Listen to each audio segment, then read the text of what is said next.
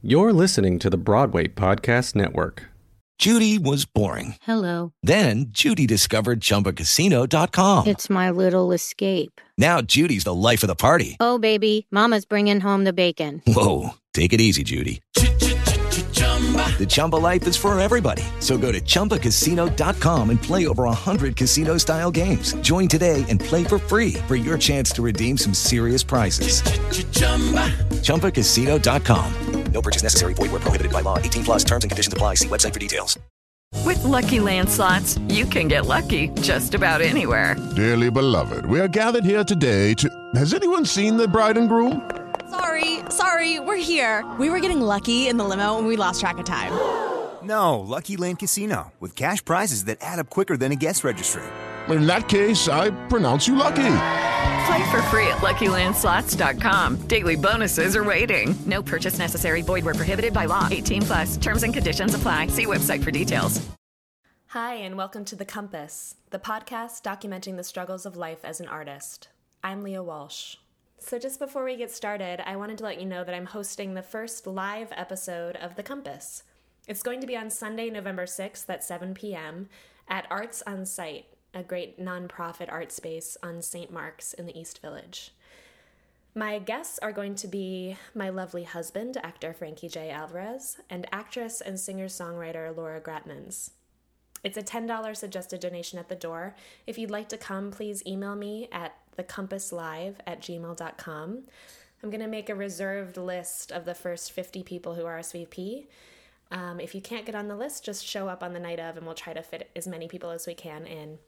Also, if you do reserve a spot and end up changing your plans before the night of, just let me know so I can get some other people on the list. More information on the Facebook page, but I hope to see you there. It should be a lot of fun. My guest today is Jason Gray Platt. Jason is a wonderful playwright who I had the good fortune of meeting through a dear friend a few years ago.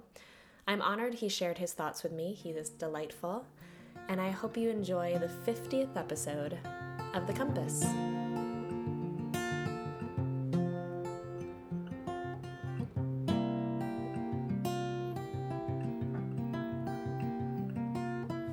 So, how do you try to keep from going to the dark side as an artist? Uh, I'm, I'm not good at it. I mean, I usually end up there, and the question for me is like, okay, how do you get out of it? Yeah. Uh, because I feel like, you know, you get caught in these cycles where you're just telling yourself over and over again, like, oh, you are have no talent, you're like a worthless piece of shit, and it's kind of like, you know, in a very exacerbated way, like walking a, a path through a garden, and it just gets deeper and deeper and deeper over again, like neurologically, until you're so deep into this path, into this rut, that you can't even see over the edge, and you're like, okay, how do I climb back out over the edge? Um, and usually the most effective thing for me is to turn to art. I read a lot of poetry, uh, or I go to, to museums, and just try to immerse myself in something that is beautiful and has meaning. And it's like, oh, okay, there are there are good things in the world. Maybe I can contribute to that. Um, I've also been in like analysis for the last few years, which has been incredibly helpful. Mm-hmm. Um, I have a very supportive partner, um, which is incredibly helpful. Yeah. I think it's really hard when you do the work that we do. I mean, probably for anybody, to both be in a very uncertain place professionally and also to not have a very stable personal life. Uh, and you sort of hope that in your life you'll get one or the other. But when, but to have somebody you can go home to, and you know, because I am with somebody who has a history of also working in the theater and the creative world, she understands in a really great way and is able to offer advice that is helpful and things like that. But yeah, but I have I, it's a it's a problem. I I get uh, compulsive and, and obsessive about the dark place a lot. Yeah. Yeah. Have you found that you've gotten better at realizing, like you still go there, but maybe you maybe you spend less and less time? I spend less time there for sure. And Yeah. you know, when sort of obsessive thoughts come up, I I now sort of know why they're there and where they come from, and I can say to myself like, oh yeah, this again. I've I've talked about, I've thought about this, Right. and it still takes a while to get out, but it's not as debilitating in a sense. Yeah. You know, the worst thing that can happen is that it just stops you from working, and you go to a place of kind of like anhedonia of like, I don't care anymore. You know, none of this matters. Nothing. It's kind of matters. static. Yeah, and the only thing that really brings you out of it is to just keep working. Yeah. You know, and eventually, hopefully, it'll, it'll release. I was curious about this. I was thinking about it earlier before you came over that, especially for a writer, when it is such a singular activity, I assume there's some isolation involved that might, you know, be really enjoyable in some ways, but also contribute to the dark place if it's you. true. It's a double edged sword. You know, there's times when I think to myself, I kind of wish I was a novelist or a poet and then I could live in a cabin in the woods and never have to deal with, with any people ever again. um, but also, at the same time, you know, you write the play and you think like, okay, great, but it's not even until people have read it until it's changed, like it's nothing in a way. In the same way that, Right. you know, if you wrote poetry or you write fiction, obviously you want other people to experience it, but it's it's closer to being finished in a way that a piece of theater is not. Uh, and so to then be alone with this thing where you need other people is like, oh, now what do I do? You know. Right, Yeah, right, so right. It can be both sides. Do you find like reaching out to people to have a reading just so you can hear it? Like, is that ever something that's helpful to take it take you out of it, and you feel like that's a resource I can reach for right now, or is it like um, feeling like you don't? You, I don't want to. Sh- it's not finished. I don't want to share it. I I don't want them to judge it since I know it's not there yet, but I The I need input. yeah, the judging part is a lesser problem for me because I have enough friends who are performers who I, I trust, you know, to Right. do the work. The bigger problem for me is I know that I'm basically asking friends to like give up their time to help me develop this thing, and I'm very sensitive to, as I, th- you know, so all we all being young in our field, it's like, oh, we all do this stuff and we don't get paid, and we give up so much of our time, and so. I Right. try not to ask the same people over and over again. I try to only ask if it's in like a really it's ready to be done. Um, it's also a lot about like my own personal stuff about like not wanting to bother or burden people. Yeah. But I think it's you know it's a serious thing for us because you know as a performer, I'm sure you've had the same thing of like you know people ask you to read things and you're working right. That's your that's your job. That's your craft, but you're not getting paid for it. right. Uh, and so you know it's just a delicate thing to navigate. I know you've participated in a lot of these different like workshops and things, and like we kind of met through Rachel, but also through friends at the New Harmony Project and stuff like that. How does being engaged in like that kind of communal focus on your work? How, yeah, how does that work for you? Do you enjoy that kind of fo- Those- focused? Yeah, those are the. I mean, New Harmony Project was in particular fantastic. Having, you know, there's a lot of programs that are sort of two weeks ish, like the O'Neill Bay Area Playwrights Festival, um, Sundance all around, where you can get it up on its feet and have time to rewrite and do a couple of readings and then go back and do some more rewrites is like immensely helpful.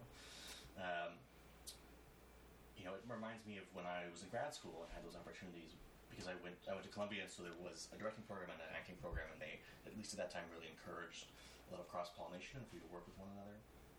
And so, you know, it it gives you insights that you won't get just from sitting there and reading it by yourself, um, and even you know a cold reading, uh, because to be able to have actors spend a lot of you know multiple hours with the piece and to have a director who can you know speak to things in a way that I can't speak to things because I don't have that skill set. Um, it's just incredibly helpful. New Harmony was amazing. How did you start writing? Did you kind of always gear towards playwriting, or how did that happen for you? No, I uh, wrote ever since I was a kid, like very very young. But I wrote fiction and, and short stories, and um, I was a huge Agatha Christie fan. Like I read like all the Hercule Poirot novels when I was a kid, Uh-huh. and so of course I wrote my own little murder mystery at one point. And then I was in high school, uh, my senior year of high school, and I fell in love with this young woman who was an actress. And she knew I was a writer, and she said, "Oh, well, you, you know, why don't you write me a play?" And I was like, "I'll do whatever you want to." um, and I did, and it was awful. It was so bad.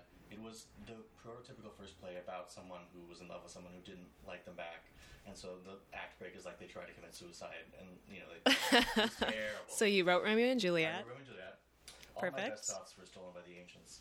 Um, but it, you know, there was something about it that just clicked. You know, you have those moments in life where it sort of feels like the concrete has just set in a way, and then you you can build on it. Uh, and even though, I mean, I'm sure at the time I thought it was amazing. It was like, oh, this is a this is there's something here that I have not experienced before. Uh, so I kept doing it, and I had already basically planned to go to Vassar, where I went for undergrad, because they have a really great creative writing program in the English department, and it just out of complete happenstance, they also have a fantastic student theater uh, sort of world. Uh, and I started doing things in the draw program, and I just kept writing in it. just and I never went back. And now I, I probably couldn't write a short story if you put a gun to my head. How does your family like react to you being an artist? Have they always been supportive of that choice? They've been uh, amazingly supportive. Actually, what happened was my senior year of college. My whole life, I was sort of just, it was the default that I would be an attorney. Every, my parents are both attorneys. I see. Family business. Everybody. Uh, and I had not even thought about it. It was just like, okay, this is what I, you know, we used Yeah. to watch Law and Order like for fun. And you're an only child. I have a much older brother and sister. Okay. Um, and so my senior year of college, I was like, well, you know what? I'll apply to a bunch of law schools, I'll apply to a bunch of playwriting schools, and we'll just see what happens. and I got waitlisted at playwriting schools, but didn't get in, and got into a, a few law schools. So I was like, all right, you know what? I'll just I'll be a lawyer. So I was going to go to law school in Virginia. Okay. I had my carrel assigned in the library. I had my dorm room all set up, and I was literally we were it was like the middle of August, and my parents and I were trying to decide how to get like when I drive across country, when I ship my car out there, what to do, and they both said, you know, you don't seem very excited about it. And I sort of thought about it, and I was like, you know, I guess I'm I'm not super excited about it. And they were the ones who really told me, they're like, you know, if you don't want to do this, don't do it. You know, don't just do it because it's the thing that you always thought you were going to do. And so I was like, all right, screw it. Um, and so I moved to New York. I had met um, Jeffrey Jackson Scott, who at that time was working at New York Theater Workshop at Vassar when they were doing a workshop there. And He was like, hey, do you want to be a literary intern? I was like, sure, I'll do that. I'll work at, I was working at Barnes & Noble, you know, scrap. And so I was just like, I'll do it.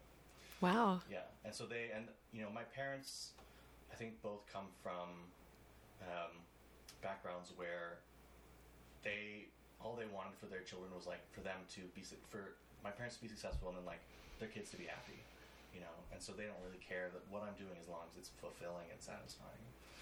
And it's also so different from what they do that they I think have a much more respect for it than they probably should because it's so, you know it's just so foreign to their world. And now you know they never saw theater, so now you know they see a lot of theater and they sort of, they actively try to engage with what I do. That's really wonderful. It's wonderful. I appreciate it so much. Um, but sometimes they're really proud of me for like things that I'm like, that's not. Don't worry about it. Thank you, but but I'll, I'll take it. aw, Yeah, that's really amazing to have that support system. I'm very fortunate for that. Yeah. What sort of collaborative relationships have you built over your time in New York that you find are um, shaping what you're doing now, or the people that you met right maybe right when you moved here that are still involved in your work? Because I think that's fascinating with like playwrights and directors who find each other, or a playwright and an actor who have this connection. I was very, I've been very fortunate also in that because I, the first person I ever met, so I got this uh, internship at the New York Theater Workshop, and I started as soon as I got here. And the first person, like my first New York friend, was this young woman, Jessica Fish, who was a director. She now lives in Chicago. Uh, but you know, we we were like in the crucible of being interns together in this big theater. Uh huh. And you know, she was like, "Oh, show me a play." I showed her a play. We started working together, and now we've been working together for a decade. Uh, even though she, you know, we're in different cities, so that's been really great. And then I went, I, I went to grad school eventually only a year after I got out of college, which in retrospect it was probably too soon. But I did um, also have a lot of lasting relationships that come out of that. Um, a director, Michael Terra Garver, who I'm very close with and work a lot with.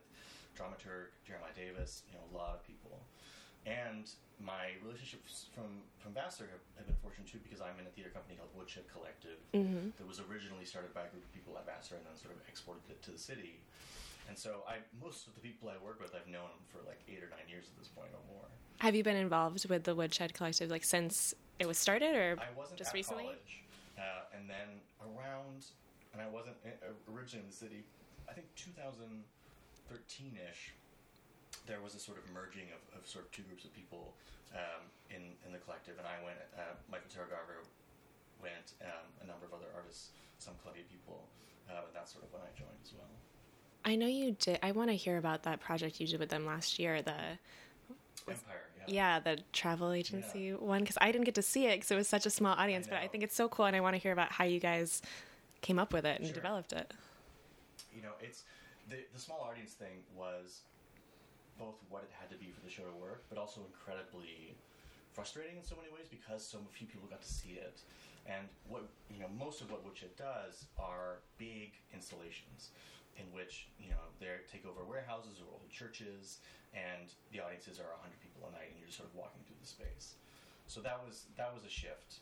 Uh, but the way we came up with it was we had done we we tried to do the sort of immersive equivalent of a New Works Festival Uh-huh. the year before, and so we've actually we were essentially just like trying out a lot of different methodologies for immersive work. So we had one where there was a show that was like in a car, and you got picked up in a car, and this little scene happened. We had one that was on the F train to Coney Island. Would you see all of these in succession, or No, just like, like, whatever day you were on? Okay. Yeah. Um, and there were a couple of others, and then we were like, all right, so what worked here and what was interesting to us? And so once we sort of decided what the methodologies were that were interesting, we came up with this narrative of uh, this sort of secret organization. I, I basically refer to it as like if Thomas Pynchon had written an Indiana Jones movie. it's like this secret organization that is controlled something in the water that decides where the empires have been in the history of the world. And now it has been in New York, and somebody's like trying to take it away and all this stuff. Uh, and then, you know, one of the other big things about our shows is where it's going to happen because they're all site specific. And so we were talking to New York City, and the city had a space uh, in South Street Seaport that had been empty since Sandy. Uh, it had been just like totally devastated. And it's now slated, I think they're going to eventually turn it into a huge hotel, like a boutique hotel. But for the past few years, it's been just sort of sitting there. And they said, like, well, yeah, I mean, if you can put electricity in and you can put in plumbing, like, by you know, by all means. Uh huh. And so we took over four or five rooms in this in this huge building in South Seaport Just for the show? just for the show, basically. Um, and then it started at a payphone in the financial district, and then you went on a car, and then you went on a train, and you were walking all around, and eventually, sort of home base was this building, and the last you know 30 minutes or so sort of took place there. Uh, and yeah, that's sort of what it was. Oh, see, I didn't realize that it went to many different locations. I just remember you saying that it took place in a car. Yeah. And that was why, like, it was such limited tickets and all of that. that was the thing is about well there's two there's two sections when you're in a car Mm-hmm. and so in total probably 15 to 20 minutes of it is that and so we could only do four people per show and we did three shows a night so it was like 12 people a night Right. uh, which is just insanity and the other thing is that you know all of our work uh, is free we try to make it free Amazing. um, and so because of that demand is much higher than it would be for you know a show that you're charging $150 for Right, right, right. So, how many shows did you end up doing total? It's a good question. We ran it for about, I want to say a month, maybe a month and a half. Okay. Three shows a night. So yeah, I think we Okay. got a few hundred people through. That's really amazing. Yeah. So, how do you guys deal with, um, like, the financial side of it if you're striving to provide free experiences? But you gotta get plumbing and electricity. We have a lot of both private and foundation and government support. And then, you know, the other part of it is, and I think this is true with a lot of immersive companies that I've noticed, is you always have a bar. Yes, You know? that is helpful. On the one hand, because people like to drink, but also that's you know it's a great way to to make some money. Uh, and we also we worked it in so that it was like part of the experience at one point because this elixir was called Ambrose, um, so you could like have some. Okay. Interesting. Uh, but yeah, that's it's it is a difficult part of it. Yeah. Sure. Are you involved a lot in that kind of producing side of it when you're working with them, or are you just I'm the you're the writer? I'm the business manager for Woodshed. Oh, I okay. also, So a lot. my side gig for my life is I'm a bookkeeper for various sort of arts organizations. Okay. Um, so I, I deal with it on the back end. I'm not in charge of talking to people or getting money. Um, but you know, our our show for 2017, I won't be too specific in case it doesn't happen, but it, it's a co-production with a with one really big theater organization um, and one sort of uh, a little bit smaller organization. But you know, part of it is that it's going to be a huge scale thing, and it's not something that we could do by ourselves. You know, we just couldn't raise that money. Um, and I think, but I, you know, that's also something that a lot of theaters doing right now, co-productions, to share the costs. Uh, just in, it's the sort of the financial climate that we're in right now. It's it's tight. Yeah. But we'll see. Well, I was going to ask you about how you kind of patchwork together your income um, between or with writing stuff. So how how did bookkeeping come into it?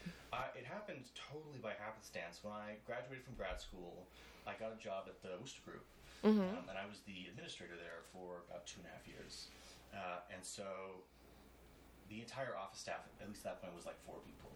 Um, and so I was in charge of the accounting and insurance, um, and all you know, all the sort of bookkeeping stuff, and a lot of other you know day to day things, office supplies, and I had uh, very little experience in the sort of necessary. Like I didn't know how to use QuickBooks. Yeah. You know, I I've used financial software. I do it for myself, but sort of the real like business QuickBooks, no idea. Yeah. But I think they they liked me and they thought I would be a good fit. And at the end of the day, you, you actually do pick it up pretty quickly. Mm-hmm. It's something you can learn on the job pretty fast. And so when I left, I amazingly had this very useful skill set. That's really incredible. And I, yeah. And so I continued to do it for, I've been doing it for Woodshed for a long time, I uh, for Space on Ryder Farm Okay. for a few years. And so it's a very nice day job because it's a few days a week. Um, it's usually very flexible. A lot of it is, is virtual. Um, and so it's sort of the perfect fit. And you're still working to support other artistic organizations, which is nice, you know. I'm mainly working with theater organizations, so it's something, it's a world that I know, sort of understand what they mean when they're like, oh yeah, we had a reading. Right. It's like, oh, I know what that is. So that's been that's been the primary, and then you know you cobble together fellowships and things here and there. Uh, I also do industrials from time to time. I'm doing a. Um, it's called the. I'm writing something for the Future of Storytelling Festival, which is taking place in October. Um, a, a colleague of mine from Woodshed and I are doing sort of like pop up theater things. Oh. So things like that. I've, I worked for AMC Networks a few years ago when they did their uh, upfronts and they had a big immersive experience. And so yeah, you just sort of do what you can. Yeah. Do you feel like did they do a good job of like in grad school like teaching you about cuz I as a ignorant actor don't actually know that much about uh, the business part of it for playwrights. Like about oh, well, if you get a commission, you get this and then but then later when the play's actually finished, you get this cut and that you need to be conscious of this and like No, I, I know nothing about any of that. yeah, me either. That's a great question. No, we didn't. There were no sort of dedicated business classes Uh-huh. or um, financial classes, and that's it's an interesting question as to whether that should be part of the. yeah. No, it's true. Part of you, part of you says like, oh well, yeah, of course, like this is your profession. Right. you Like we that? had a cobbled together businessy classes at Juilliard our last year and Mm-hmm. somebody told us like what you should be keeping track of for taxes. But no, that's right. Like the tax stuff is very helpful, Mm-hmm. right? Because that's a that's a really gray, murky area. I think for a lot of artists of like, okay, what can I expense? And also, um, you know, there's been a lot of back and forth. Recently, there was a decision in the Supreme Court about what you get to constitute as a occupation, whether or not you're making the majority of your income based on something. That's tricky. It was a woman who, I hope I'm recalling this right, is a as a painter. I mean, she has pieces like in MoMA in their collections, but she hadn't been making recently a lot of money from her work, and yet she was saying, "Oh, she was a painter. She was deducting all of these things," and the IRS was like, "No, you're not a painter." And at a certain point, it's like, okay, why does the state get to decide who I am, and what my job is? you know, and this is capitalism. Um, but so they went to the Supreme Court, and the Supreme Court was like, no, no, she she has pieces in MoMA. She's she's a painter, right? And so it it's going to have a huge effect, I think, on, on sort of um, what artists get to do. I hope I didn't. This was give really recently. This was advice to a lot of recently. This was, I think, within the last year, a year and a half.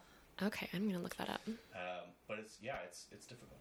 Yeah, it's so murky. There was a, a series in um, Dramatist magazine this past year, which is like the playwriting magazine uh, for the Dramatists Guild, about taxes, Mm-hmm. and they were talking about it was a uh, transcription of a.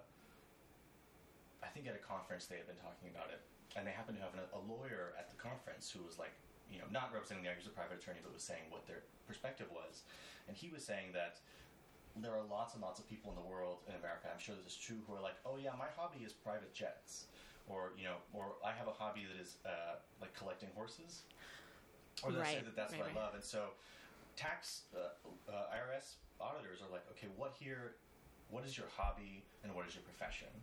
And if you try to claim that, like, oh, I'm a professional old car collector, and so I'm going to write off these fifty thousand dollar cars, Yeah, Jay Leno. right? Thanks, Jenna. Ruin it for all of us.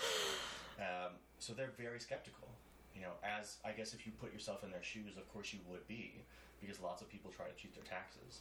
Um, but you know, based on the what I was reading in this article, the process of proving to them that you are an artist by profession is incredibly onerous uh, because they are understaffed, the IRS, and so you, you end up having to write this long like narrative about your entire year of like these are all the people that I met with, these are all the things that I did, and you have to send it to them because they don't have enough staff to just sort of sit down and talk to you. And be like, okay, so tell me.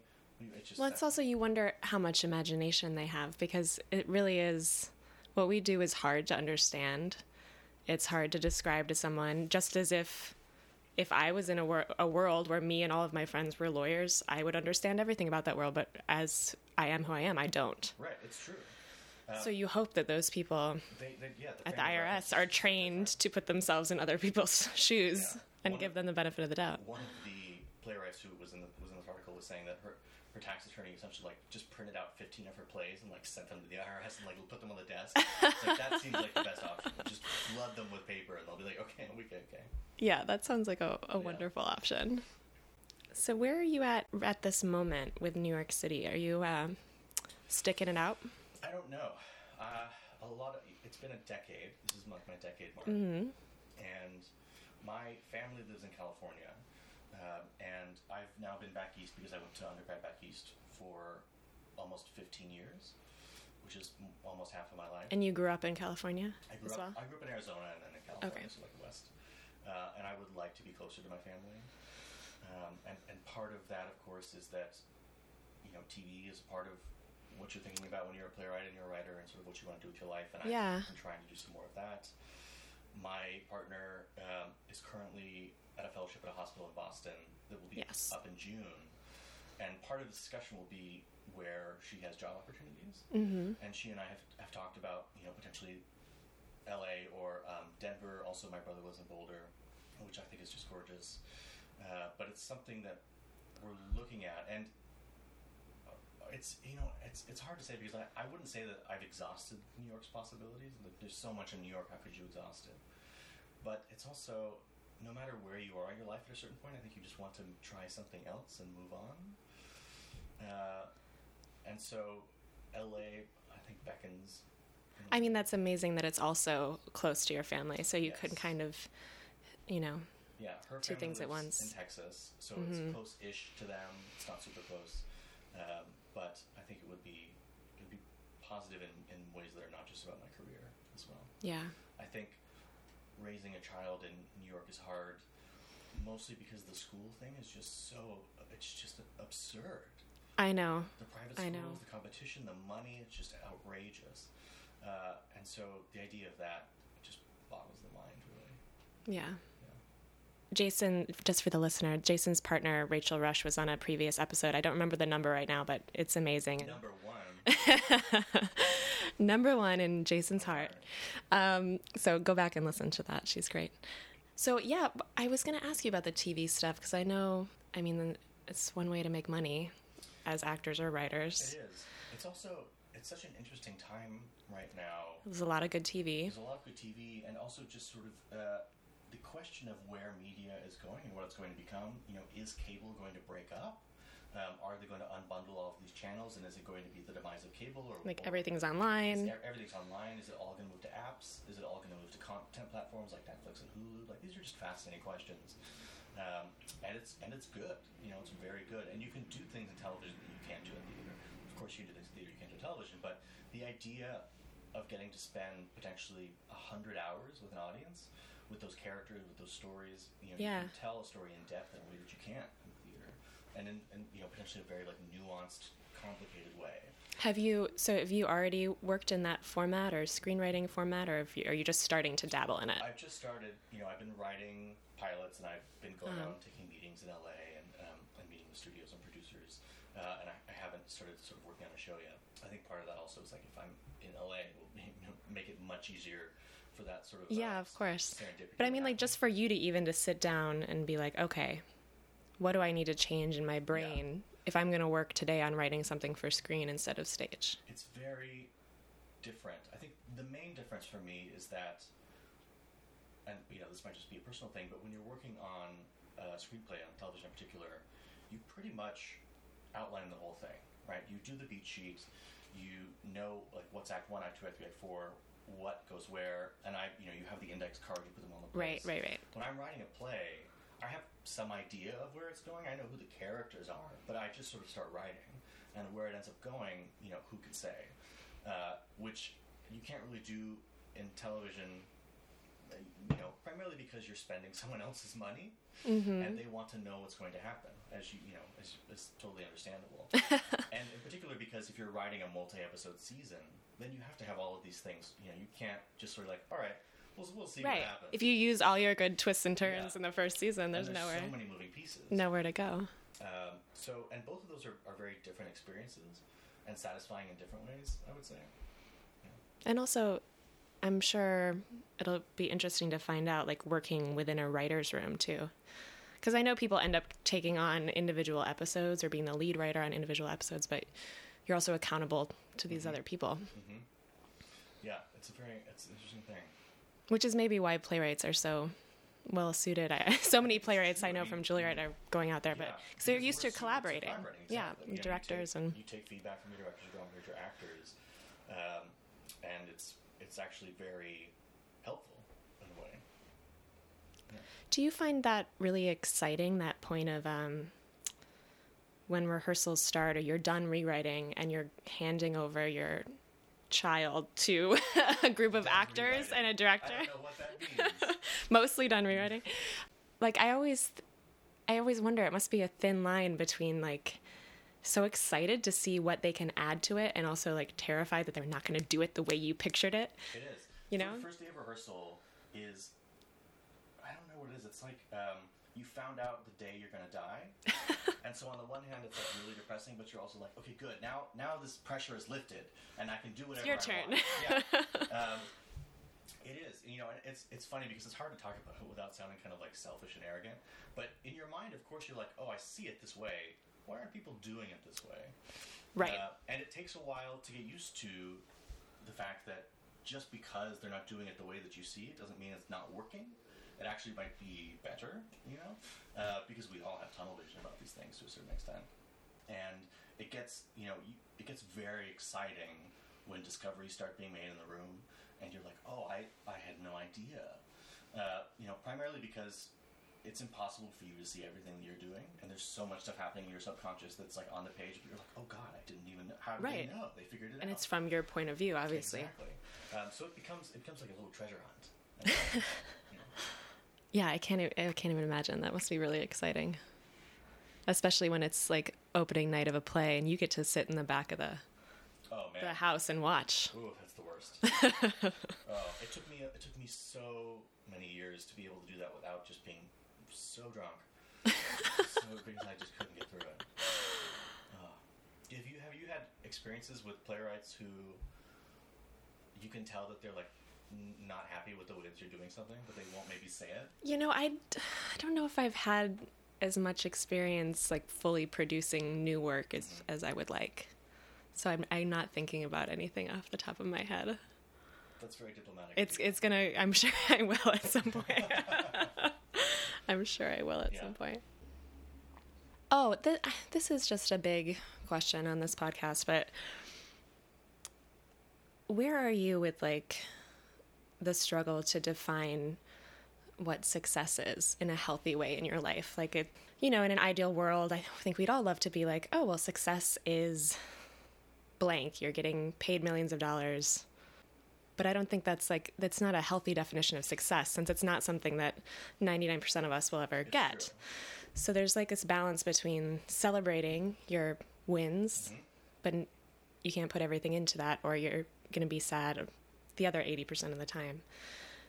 I'm in a I'm in a transitional place with that. Yeah. And a lot of it has to do with my psychoanalysis. Um, but y- yeah, I think I was I was raised by parents who were very hard workers and who were very successful, and I think I internalized that work ethic, and also the assumption that if you work hard enough and if you are and if you are good enough, you will be successful. Right? There's like no, it'll just ha- it'll happen. Right? The world works that way.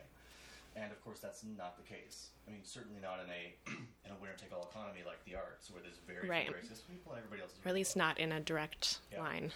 and so that was where a lot of my, you know, where the dark place came from. It's like, oh, if I'm not getting published, if I'm not getting produced, that means that A, I'm either not talented, I'm not working hard enough, um, or that like I'm just a bad person, right? Something's wrong with Right. me personally, uh, and I I work very hard, and so all the only thing I could imagine was that like, oh, I'm just not very talented. I'm just not a good writer. Right. Uh, and all of this, you know, is sort of like the end point of the sort of capitalist ethos we live in, which is like, oh, well, if you're not making a lot of money, then you are worthless, right? Right. And to a certain extent, the two, I mean, you know, success as a writer or as an artist in general, you want to say is being able to share your work. And that might not necessarily come in conjunction with making lots of money, it often doesn't. But also sometimes you don't even have the chance to share your work. Or sharing your work, certainly in theater, requires having some money in a way that, like, if you're a poet, you can just maybe email someone. um, so it, you have to get to a place where many artists say they have gotten. I don't quite believe them, but it's nice that they say it. Where just doing the work is the reward.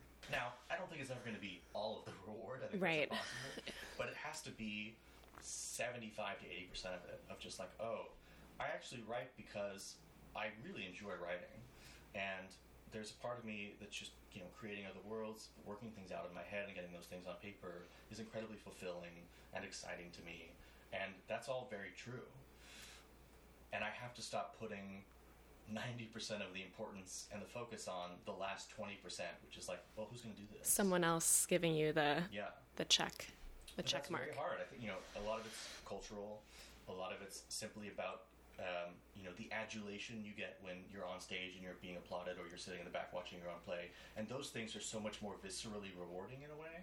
Um, that you know, I think part of it is like neurological. Like, where's my where's my serotonin? Why, Right. You know, And you do want to enjoy those moments when they happen, but it can't it can't be the only thing. Yeah, I think of um, I, I I'm, feel like that you know dude bringing up David Foster Wallace, but uh, there was you know David Foster Wallace talked about when Infinite Jest came out and the trap you get into of, of reviews and people liking your work because on the one hand, if you you don't want to get upset when people don't like your work, right? But that means you also can't really enjoy it when people like your work because either, either other people matter or they don't matter, right? And so you have to find a way to maintain this very even keel. And I think uh, you know, you I, mean, I think we've all seen this that people when they get rejection, artists sort of go into two camps. There's like the grandiose camp, grandiose camp of like nobody understands me. Why don't I get my chance? I'm a genius. And then there's the depressive camp of like, oh my god, I'm terrible, I'm worthless, I'm a piece of shit. Yeah. And you know, it's somewhere in the middle. Because on the one hand, uh, you know, there are so many things outside of your control about your work that you have n- just no way you can influence them. It's just impossible. And so, to a certain extent, you can be grandiose and be like, "Why is no? You know, I just there's nothing I can do. People aren't giving me a shot." But it's also probably true that, like, yeah, you know what? Maybe I could have done another revision. Maybe I could have worked a little bit harder. But it's about maintaining a healthy balance of those two things, um, and knowing that you know, in the end, if you don't love the fact that you're doing it without getting adulation, without getting published, then why are you doing it? You know, are you just doing it as a substitute for love? Yeah, totally.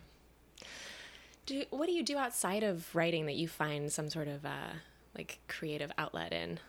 Do you have any hobbies? Other other art forms I don't know about or hobbies. I don't have cooking? I'm oh, I'm terrible cook.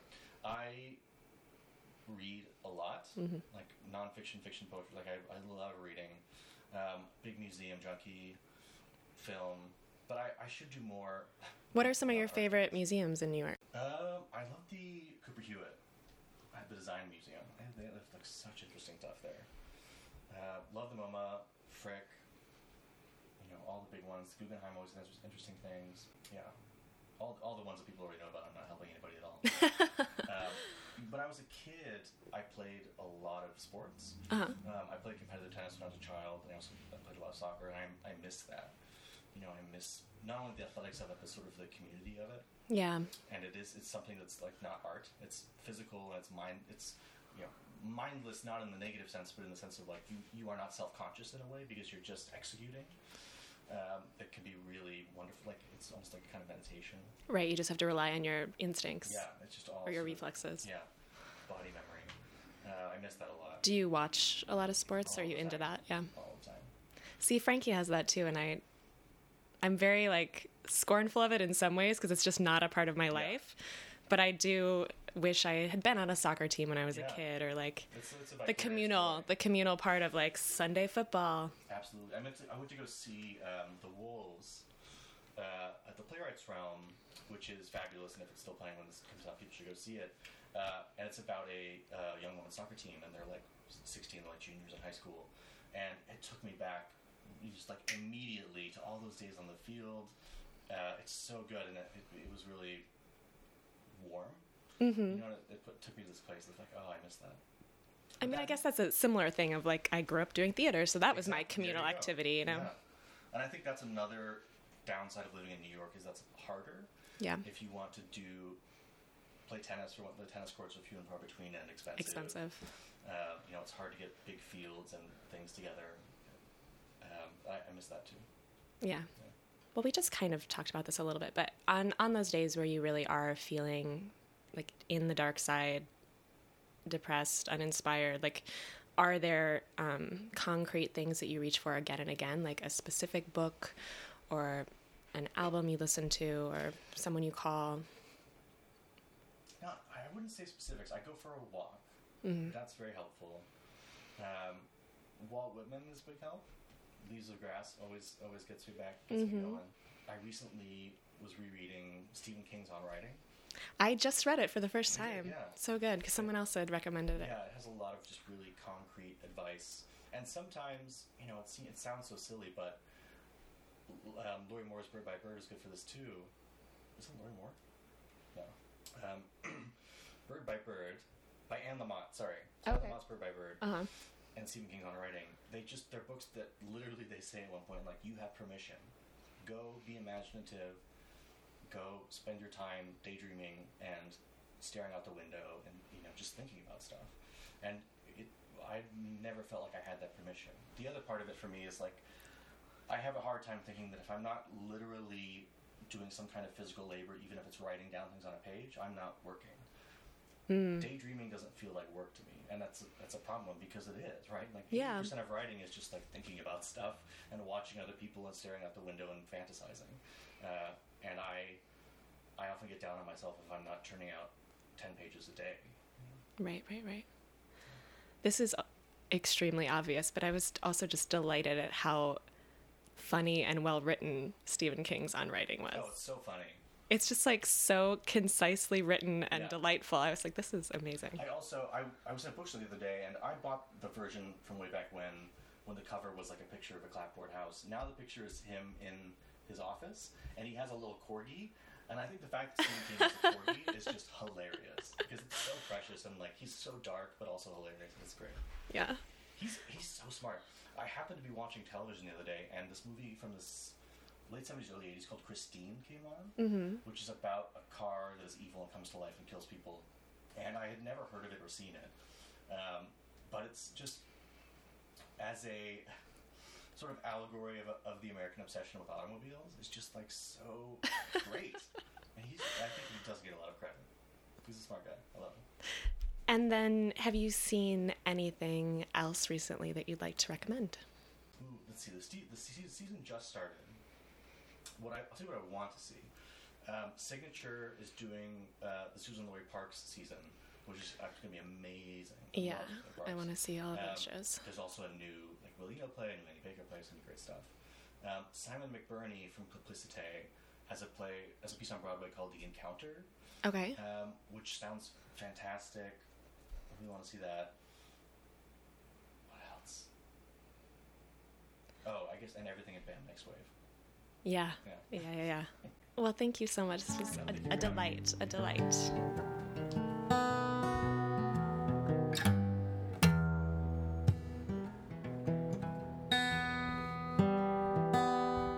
Thank you for listening to the Compass Podcast. I'm Leah Walsh. More episodes are coming soon. Please look for us on Facebook and iTunes. I'd like to thank the following people for their generosity. The Compass cover art is by Kim Miller, music by Brendan Spieth, audio assistance from Nick Choksi, and a special thanks to Frankie J. Alvarez. See you next time.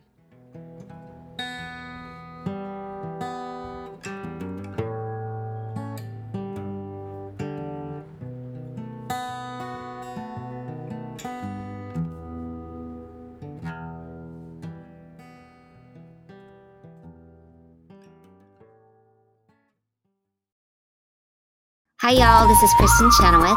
Hi, I'm Gloria Estefan. This is Sara Bareilles. Hi, I'm Patti LuPone. This is Lin Manuel Miranda. You're listening to the Broadway Podcast Network. With the Lucky Land slots, you can get lucky just about anywhere. This is your captain speaking. Uh, we've got clear runway and the weather's fine, but we're just going to circle up here a while and uh, get lucky. No, no, nothing like that. It's just these cash prizes add up quick. So I suggest you sit back, keep your tray table upright, and start getting lucky. Play for free at LuckyLandSlots.com. Are you feeling lucky? No purchase necessary. Void where prohibited by law. 18 plus terms and conditions apply. See website for details.